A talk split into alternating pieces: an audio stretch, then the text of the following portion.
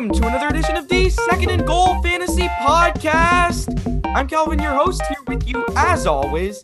And in today's show, yes, I am back for a Thursday show after missing the last two Thursday shows due to having a really busy schedule. Again, I sincerely, sincerely apologize for that. But back on track now, ready for episode 104. And I am super excited for this one. We've got a lot to talk about. News on this show, the long promised trade talk segment back on this show, big questions, starter sit, booms and busts, all of that. Thank you guys so much for tuning in. We've got a lot to discuss today. This is going to be a fun show.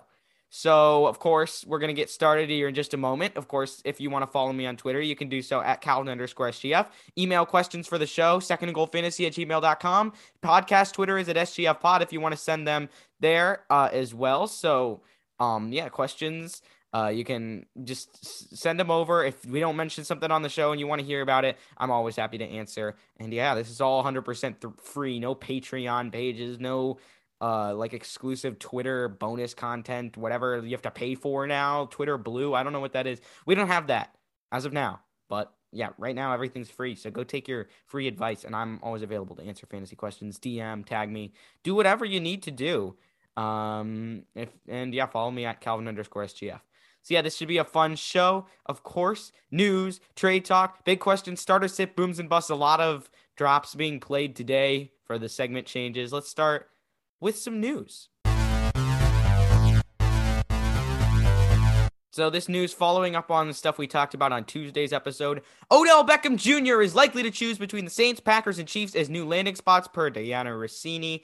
Uh, he's also been reported that it's gonna he's gonna take a few days to step away before deciding on his destination. Let's analyze all three of these. For the Saints, it's interesting. I think this is the one where he would get the most opportunity, but he also has the least talented quarterback in Trevor Siemian or Taysom Hill throwing to him. But Sean Payton would undoubtedly get him involved. Beckham would be the wide receiver one here.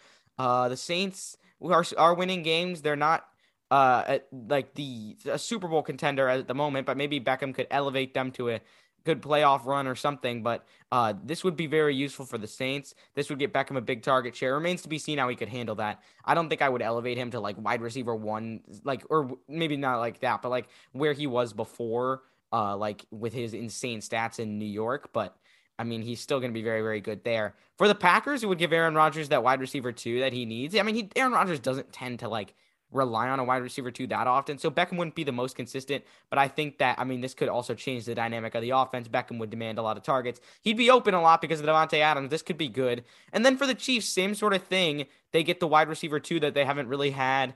Uh, with Tyreek Hill and Travis Kelce, Beckham functions more as the three, so maybe he'd be a little more inconsistent there. But all three of these will have like give him upside and fantasy value, and I think there's a good chance he's inside the top 24 fantasy receivers with some upside for even more and all three of these destinations. So yeah, we'll find out about that. Maybe we'll find out by next week's show. Who knows? Uh, it doesn't look like we're gonna know by when this episode is releasing. All right, let's hop into some trade talk. Two buy lows, two sell highs. I've also got a bonus buy low because I thought there were three good ones. Number one buy low. You hear me talk about this all season. You heard me talk about this in the preseason as one of my bold takes. It is time for the Javonte Williams buy low. Javonte Williams is just starting to enter that second half schedule that I talked about. And his first week in it, I talked about it on Twitter the week before. I was like, this is what I've been talking about for months. This is where it starts for Javonte Williams 17 carries for 111 yards. That is exactly what you're looking for from him. Didn't score a touchdown, didn't get involved in the passing game, but that's going to change because you know what? He's good at both of those things. Those will come. Now, uh, he is playing the Philadelphia Eagles this week, 28th against uh, opposing rushers. He's got a really easy schedule. After the Philly, he's got a bye. Then the Chargers, Chiefs, uh, Lions, Bengals, Raiders, and Chargers to wrap up the fantasy season. That's going to be really nice. He can run all over them. I think he's a better running back than Melvin Gordon. I think as the season goes along, he's developed and become better and better. And his breaking tackles ability is like already some of the best in the NFL.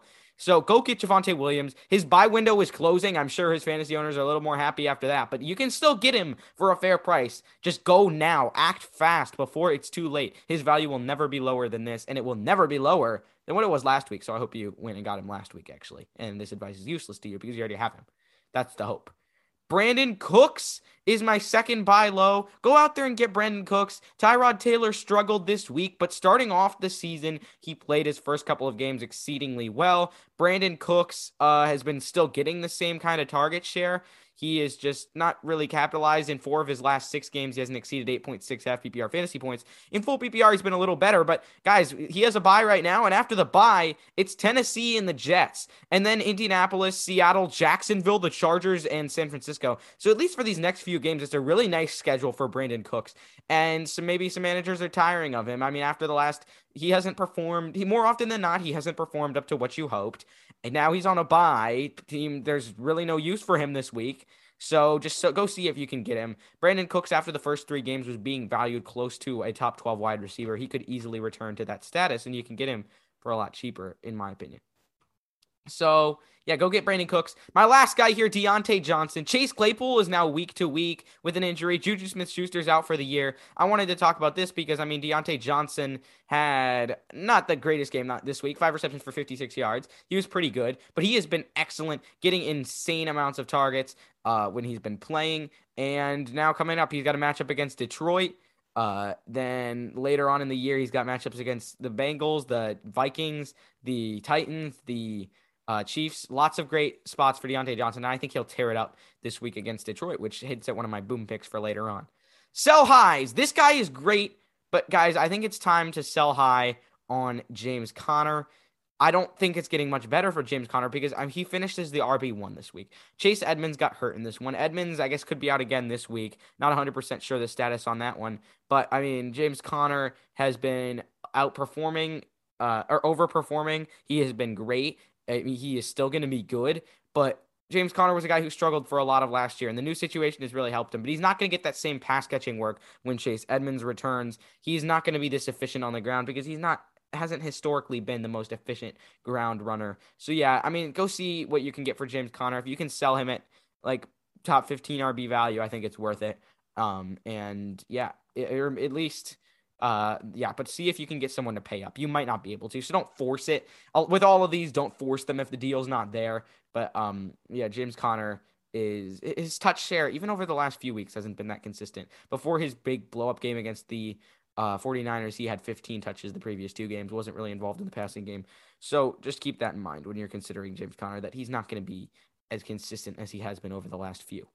Second sell high, Melvin Gordon, I mean, this goes along with the Javonte Williams pick. Melvin Gordon's been great, but he has been getting the touchdown luck as of lately. He's had like three in the last two games, something like that.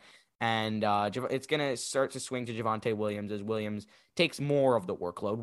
Gordon will still be involved, but I think the time now is now to sell. Although he could be good against the, his easy schedule, so don't force it. But like I would say, Melvin Gordon's more of a sell than a buy for me right now. All right, let's head into big questions.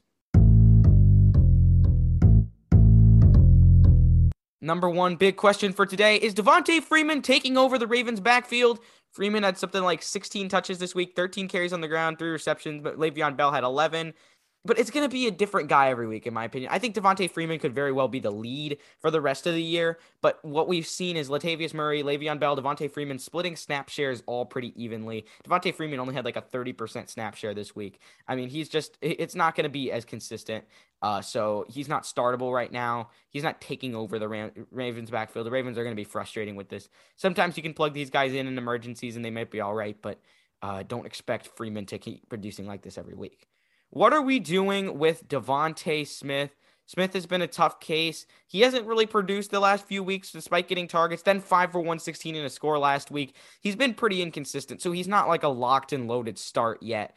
Uh, so like don't be I mean, I mean, he's a great player, great talent, of course, and played really well. And he has that potential to get boom games every single week. But more often than not, as of late, he's been busting. He's going to be good, I think, down the stretch and maybe establish himself as a safer option.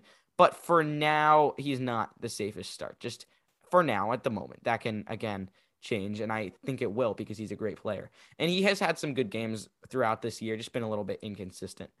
Big question number three Will Damien Harris's great stretch continue? He was starting off well with a touchdown in the last game before getting hurt, had a big workload.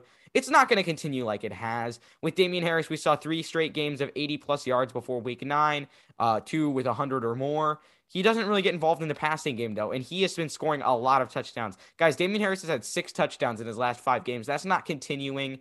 Um, he's also had the benefit of matchups like Houston, Dallas, and the Jets and Carolina uh, and then the Chargers. I mean, that's a pretty easy schedule. So no, Damien Harris's great stretch isn't going to continue. I think he's a good sell high actually if you have him, but um, he's still going to be good. He has proven himself. He's the most talented player in this backfield. But keep in mind, Rhamondre Stevenson and other guys in this backfield will take work because Bill Belichick likes to do that. Likes to have a committee, and he's shown that he's even giving Rhamondre Stevenson work currently.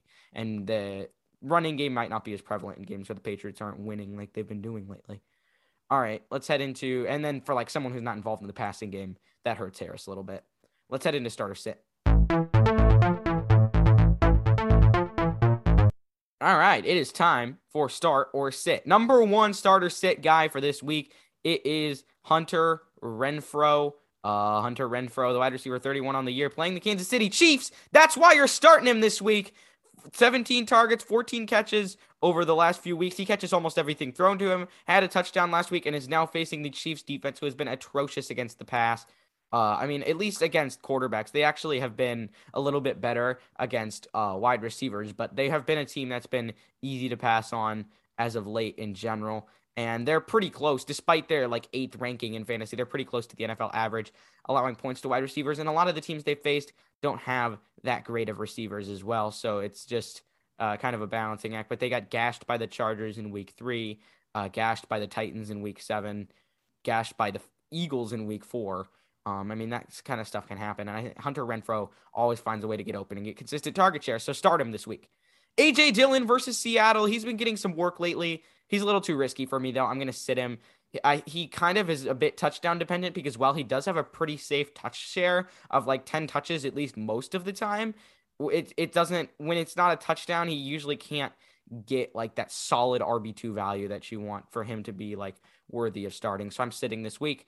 Mike Davis versus the Cowboys. This is Cordarrelle Patterson's backfield. Mike Davis still getting like some good touches 10 touches last week, 14 the week before, but he's also another touchdown dependent guy and hasn't been just done enough with his touches. Cordarrelle Patterson's been more explosive. So again, even against Dallas this week, the easy matchup, it might be tempting, but I am sitting Mike Davis unless you have to start him. All right, last segment of the day. Thank you all for tuning in. It's been a fun one. Let's head into booms and busts. All right, two booms, two busts. Actually, I put three because I wanted three booms. Number one, though, Diontae Johnson. I kind of already talked about that. He's going to be great against the Lions. So let's just get into this. I'm calling my shot right now, guys. I am calling my shot on Mike Williams to bounce back against the Minnesota Vikings, who have a pass defense that can be taken advantage of. Williams has had two catches in each of the last three games. He has been atrocious, but I'm calling it. This is the week he goes back on. This against the Vikings, who have been 27th against wide receivers, is the week he gets that deep bomb. He's still been targeted a decent amount, and he will connect with Justin Herbert this time. That connection has not gone away. It is scary to start Mike Williams right now. He is consistent, inconsistent, a lot like a Tyler Lockett guy, but I think I'm thinking this is the week for him with this amazing matchup, and this is the week everything clicks. It's been a long time coming for him. Then CeeDee Lamb versus the Falcons. CeeDee Lamb had two catches last week, but guys, he had nine targets. There's no need to panic. This was an anomaly game against Denver that he topped 100 yards in the previous two games, topped 80 in the previous three. Uh, he has been on fire, and he's going to gash this Falcons defense, which is very friendly towards wide receiver fantasy points. Uh, let's get into busts, though. The first bust for this week is unfortunately Antonio Gibson against the Bucs. Gibson's been dealing with a hairline fracture in his leg. The team has been getting JD McKissic and Jaret Patterson a lot of work. And while Gibson may be more involved coming off the bye, this Bucs defense is still one of the top in the league against running backs with their stellar defensive line. I, I don't see Gibson. I can see like a 13 carry for 40 yard Gibson game and no touchdown, something like that, maybe 50 yards, maybe a pass or two caught, but he just hasn't been involved in the same way he would if healthy, which is really unfortunate. He's been plagued by injuries a lot of this year. Uh, last guy Nyheim Hines versus the Jaguars. It might be tempting. Nyheim Hines ripped off a big run against the Jets last week, put up a lot of points, and was involved in the passing game. And in PPR, because he gets those catches, he's not the worst start against a Jacksonville defense, but I don't see him getting the touchdown or the big run this week. That was a little bit fluky. He has been pretty much non existent through the previous five games for uh, fantasy. It, actually, I mean, including in the passing game most of the time. And he's not the most efficient runner usually. So I think you can just Nyheim Hines, you could pretty safely count on him to be a bust. I wouldn't trust him in your lineup this week, although he's a great player. All right, that wraps up the show. Thank you guys for listening. Follow me on Twitter at Calvin underscore SGF, podcast at SGF pod, email at SG Sports Talk. Thank you guys so much for tuning in. This was a fun one. I'll be back next week for episode 105. Thanks everyone for listening, and I will see you next time.